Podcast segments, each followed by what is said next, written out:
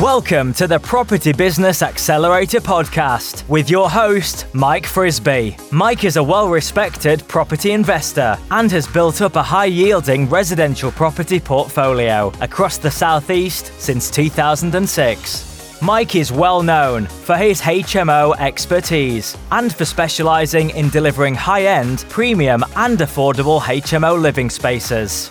Complex property knowledge, made simple, direct from the property front line with Mike Frisby.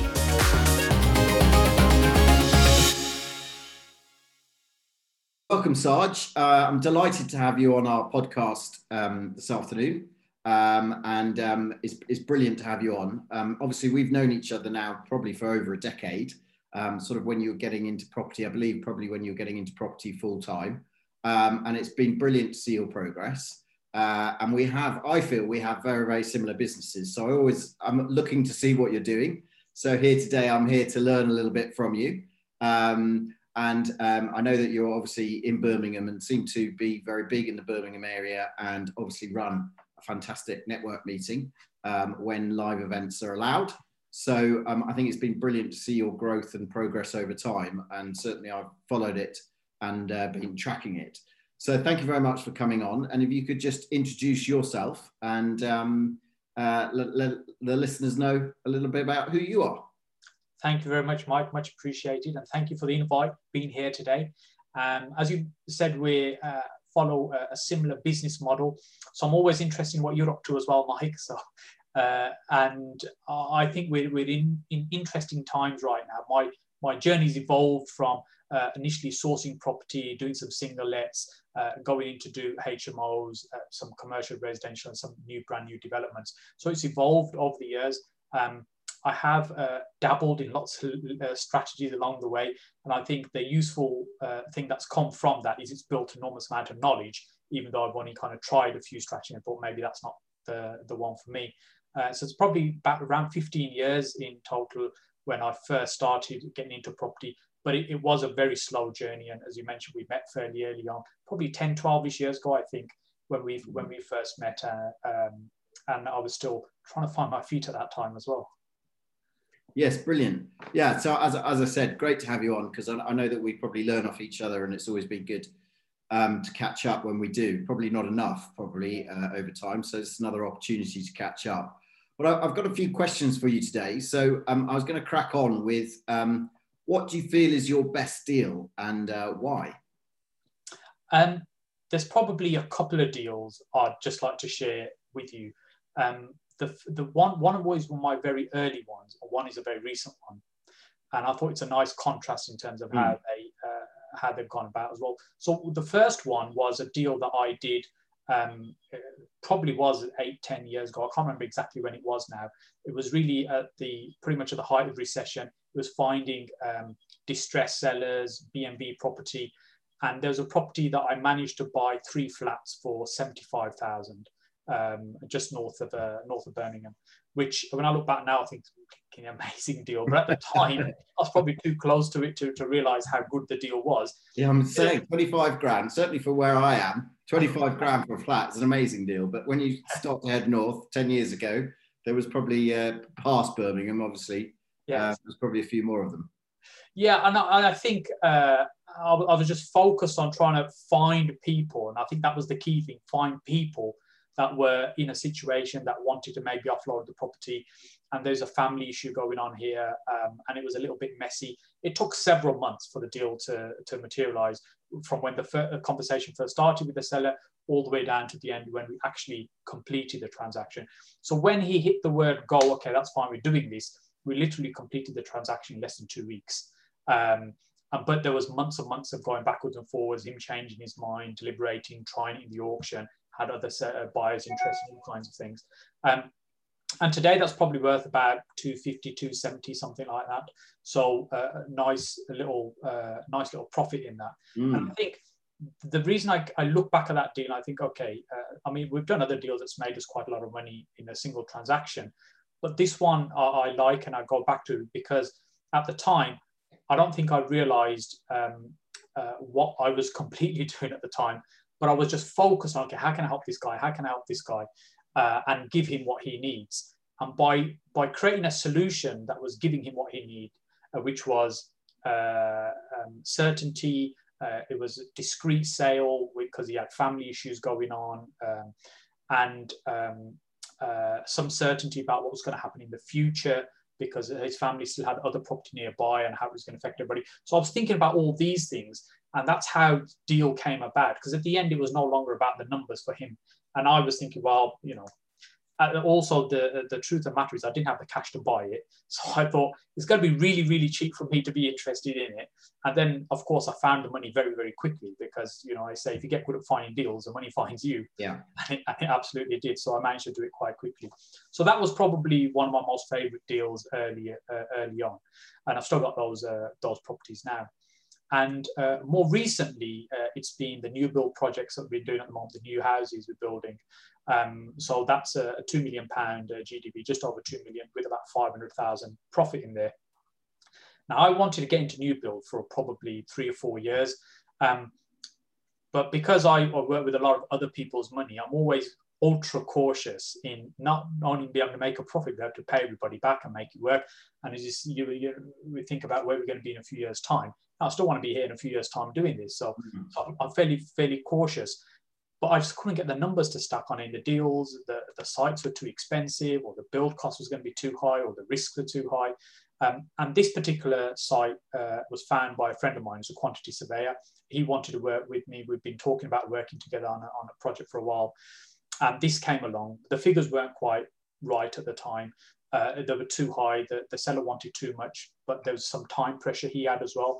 There was also a section one oh six, essentially some taxation that had to be paid on completion, which we managed to negotiate off uh, as well, and ultimately brought the price down to where it was going to be viable, which I think was about five hundred twenty-five thousand, if I remember correctly, um, is what we paid for it. And so, so, so I was excited about doing a deal like that, because not only was it it was a, a evolving into a new stage of, of what I've been doing, something I want to do, build out the ground. Um, but also it was going to be in a project that had sufficient profit in it. That meant that actually if there's a few bumps along the way and there's going to be a little bit of learning, you can absorb it. Yeah. And there definitely have been some bumps along the way, and there has been some learning, but I, I'm not too stressed about it, because there's a huge profit at the end of it. You know, you can absorb some of that. And that, that was really key for me. So, so they're probably two of my, my favorite deals, if you like. Um, and what on, on that site, what are you building out? Uh, four, four houses, uh, five bedroom detached houses. And uh, you're currently doing that at the moment, are you? So when are nearly you... finished, actually, we're doing the handover this month. Brilliant, brilliant. Yeah. Sounds, sounds fantastic. Excellent. And um, as an investor, um, especially with the number of years that we've, we've probably got combined in, in this sector, um, there's always something that's been a bad deal. There's always problems in property. I find that property is, is, a, is a, you know, there's always going to be a bump along the road, as you're saying. Um, so what's probably been your worst deal, and why? Um, the worst deal is probably not one where I lost the most money, because I have lost money along the way, but I've just made sure I've not lost other people's money. Um, but the worst deal is probably there was a, um, it was a tenant buyer deal that I did, which, just to explain for somebody that might be listening, may not sure what that means. It was a property that effectively we take on an option agreement, then mm. offer it to somebody else who's going to take it on as their home, and they pay pay a fee for it. So that part of it all went really well. There was no issues. That was great. Um, the per, and I think it's about eight or ten thousand pound fee I charged for, to set it up and stuff, which was great. Um, and it was probably two or three years into it that the the tenant buyer just disappeared. In fact, they just moved to Spain and left a note to say we've gone. Which was crazy, because they'd paid me quite a bit of money. They'd been paying the mortgage, and they'd spent money on the house as well. But what the issue was is that the person who actually owned the property, who we'd taken it on from, um, she was a single mother whose husband passed away not that long ago. They'd only been married a few years. Um, and she she was going through quite a tough time. Um, he died of alcohol, uh, alcoholism. And so, you know, she was really having it tough. Mm. So I was, again, trying to help her, and I created a solution. She was happy. But then when the property came back, really what I ended up doing, I got emotionally involved into it, because I was thinking, I need to try and help this person. So then I ended up taking it on. I said, look, you don't worry about it. I said, I'm going to deal with this, so I'll take it on.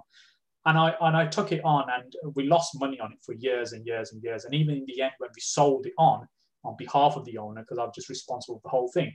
We still lost money on it. So it must have been, I don't know, fifteen, twenty grand over the years we lost on this little three bedroom house. And again, in terms of money terms, it probably wasn't a huge amount in the, in the grand scheme of things. But the, the key learning for me was that I, I was getting emotionally involved into that deal. It was no longer about the property and money. It's about, no, I'd said I'll try and help. And then, you know, I was, I was going way above what I needed to, uh, even though I was helping her, but I was really making her problems my problems. And I think that that was the biggest mistake. And that was a learning that, you know, you need to have some boundaries when doing these type of deals.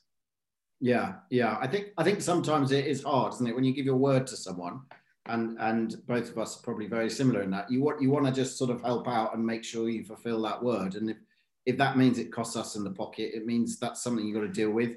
It's your reputation on the line, and you want to continue to push through and make things happen. So that's so yeah, it's it's hard, isn't it? You know, they say you shouldn't get too emotionally involved in some of these things, but uh, unfortunately, um, it is hard. I think sometimes. Yeah. And, you know, you're absolutely right. When we're dealing with sellers directly, often it is about emotions, and it's about managing those emotions yeah.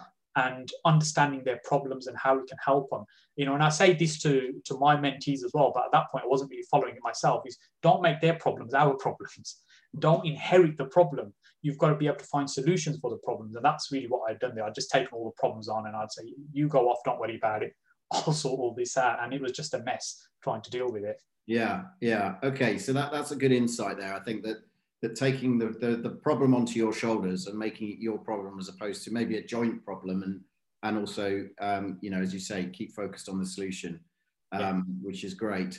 So, what would you say after you know you've got a lot of experience, you've done a lot of deals, uh, and um, I'm sure most of them have, have gone uh, well. Um, what would you say is your key property tip if you were giving someone today in property?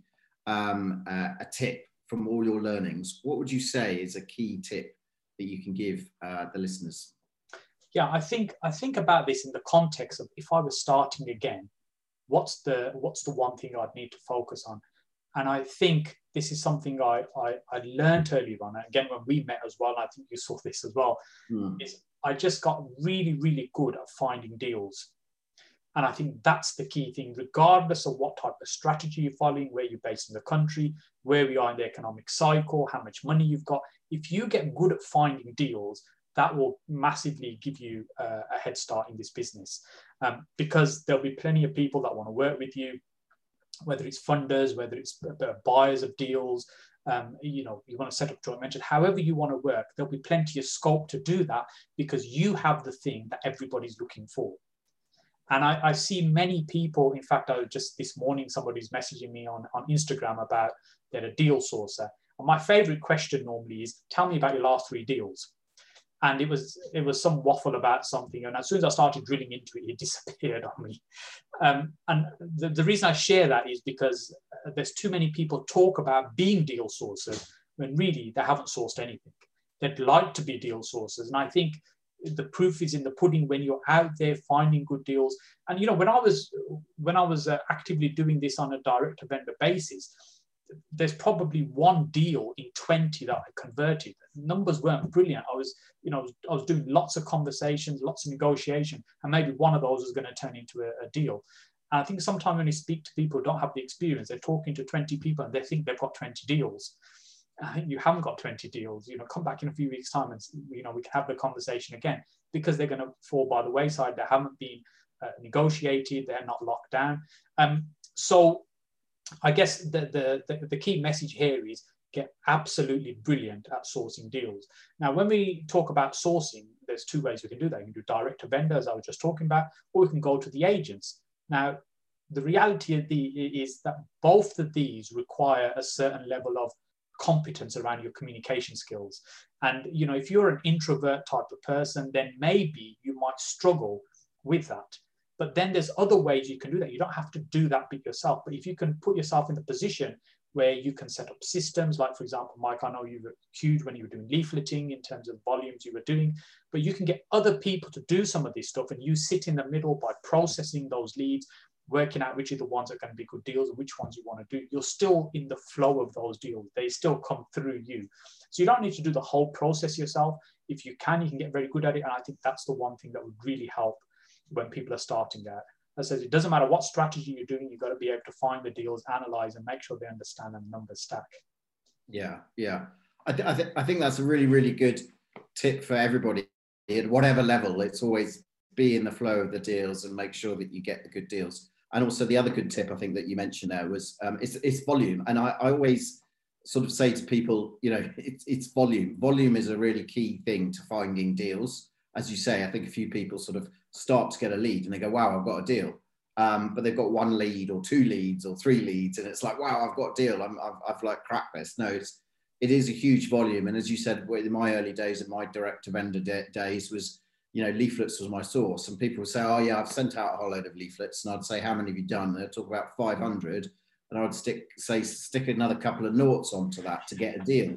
Um, and uh, I think it always shocked them. But the deals that you did find were were certainly good. And, and in those days were, were worth it. So, um, yeah, I I've think- I've got to jump in there, Mike, and just say you inspired me with leaflets. I remember you saying that about the volumes. At that time, I was doing one or two thousand leaflets, and I went and ordered a hundred thousand leaflets after after listening to you. I thought, right, we're going to do this properly, um, and it was a complete nightmare trying to get them out, because yeah. getting them printed and having them sitting outside on your doorstep on a pallet is is not difficult. It's actually getting them into the letterbox that's the challenge. Yeah, uh, and then over a period of months, I created that as a habit, and it really did pay off.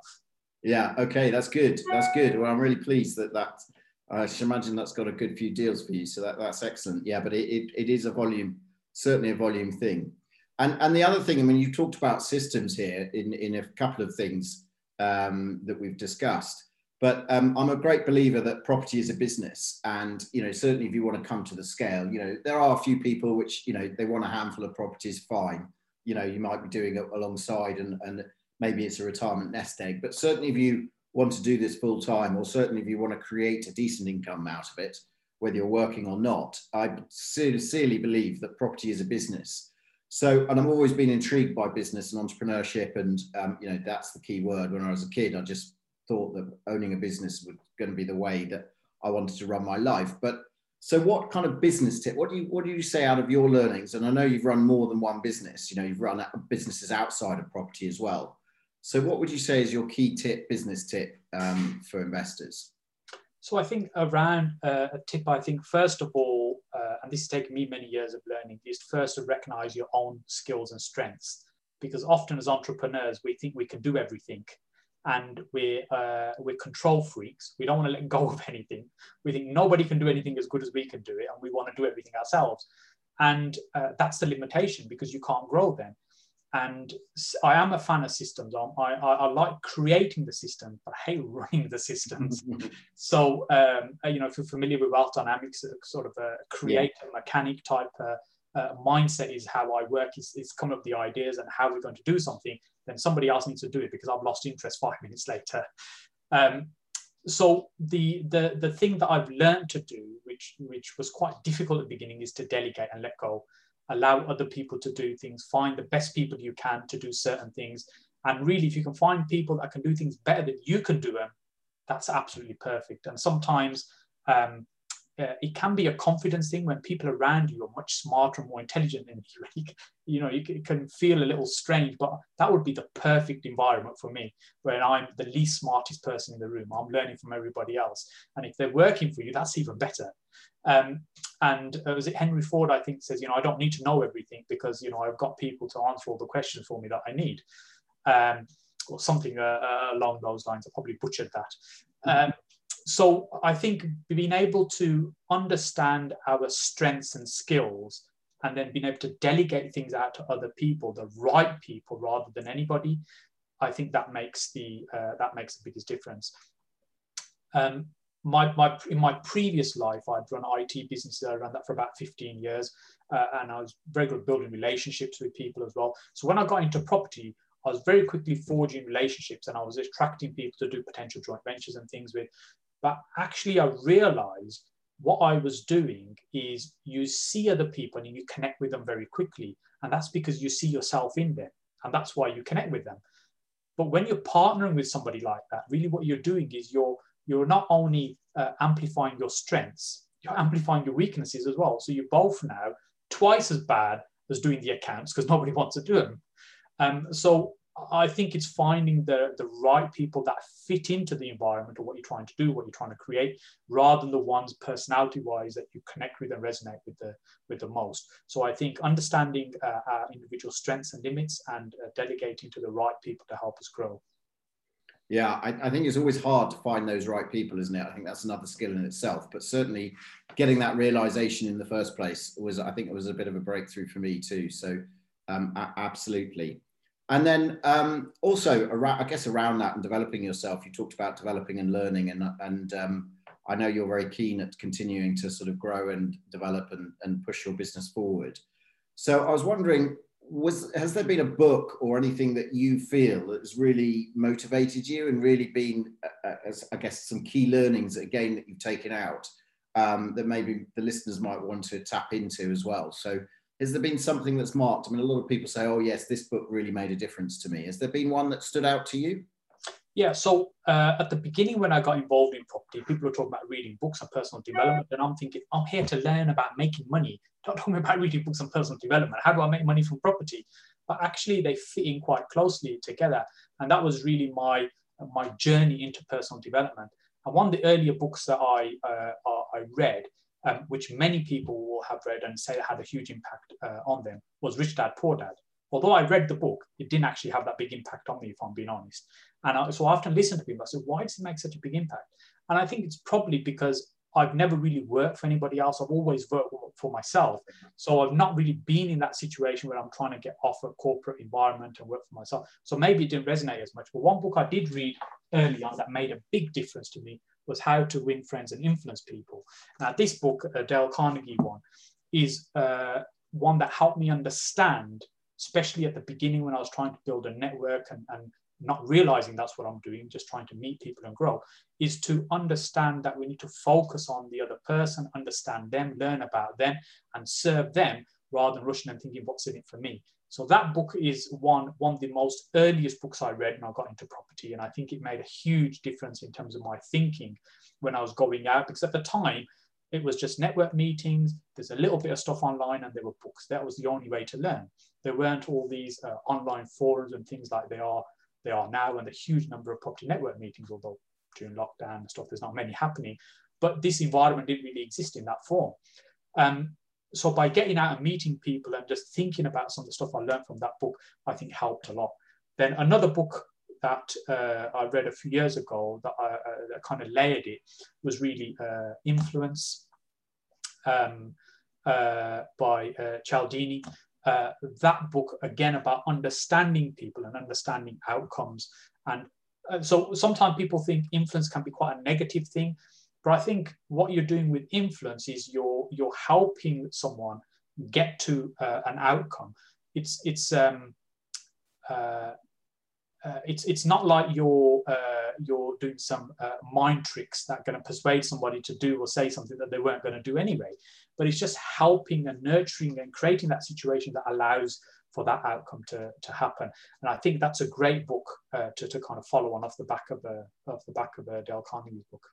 Brilliant, brilliant. We've got two there, so that's fantastic. But it's all around people and influence. Yes. And I, I think that's a strong theme coming out in this interview, is everything is all about people for you, and it's uh, it's relationships. And I, and I guess I think, you know, even if you talk to some of the top, I think, entrepreneurs, you know, they'll probably say the same thing. You know, Richard Branson, it is about, he can open doors, he, he talks to people, he wins people over, he brings people along the way.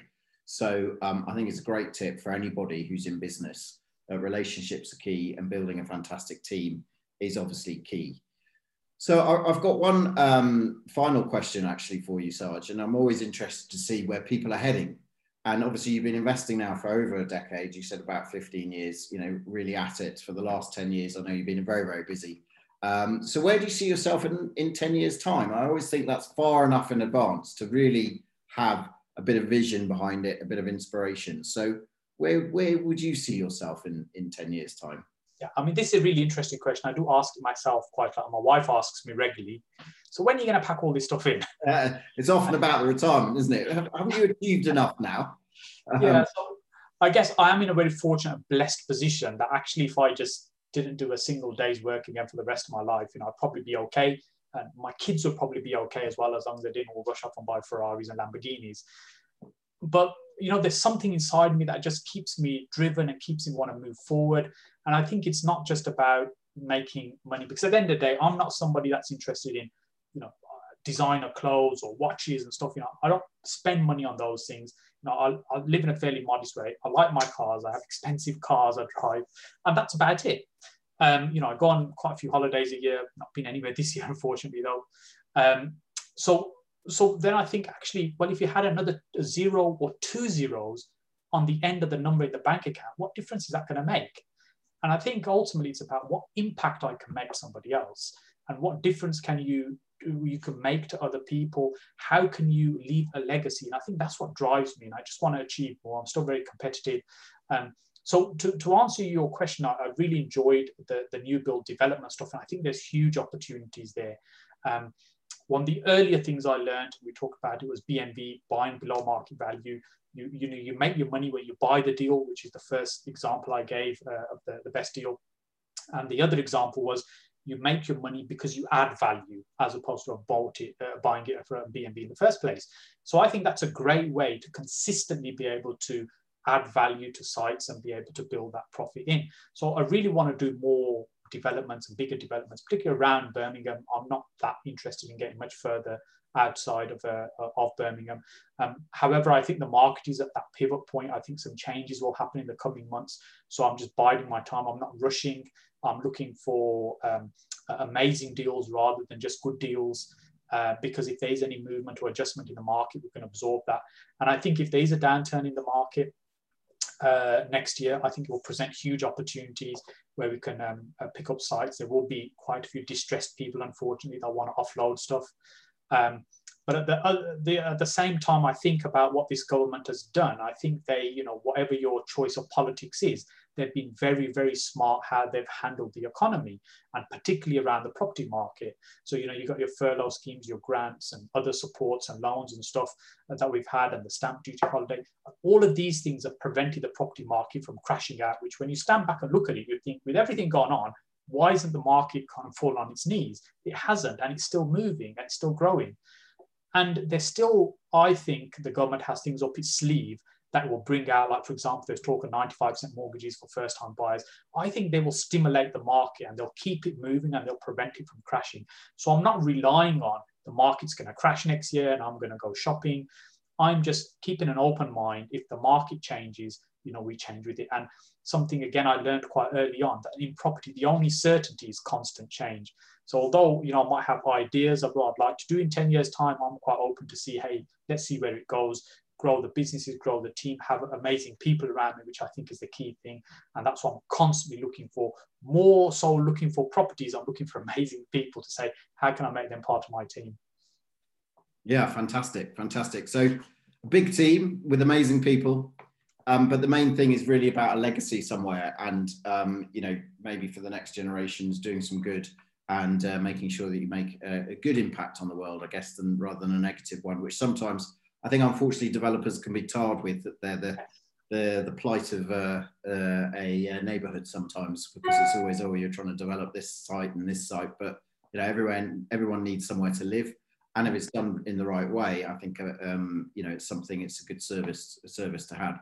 So very, very interesting that. So um, I'd love to thank you for your time, Sarge. Really, really appreciate the time in terms of um, coming along to answer the questions today, and um, I think there's been some fantastic insights. And I think you get a really good feel of people when you interview them. And there's certainly a consistent theme for you here, which is all around people, all around developing, and all around, I guess, at the end, it was quite telling. It's about legacy and making an impact on people. So um, thank you very much for your time. It's been brilliant talking to you, and I wish you all the luck. And uh, maybe in another ten years, we can have another interview. Now, hopefully before then. Let's not leave it that long. But uh, I'm sure we'll be uh, yeah, seeing each other before the ten years. So I'll remind you of your legacy, and I'll, be, I'll keep an eye on what that legacy is uh, to keep you accountable. Thank you so much, Mike. Thank you. Uh, for that. Thank you very much. And um, yeah, we'll catch up soon.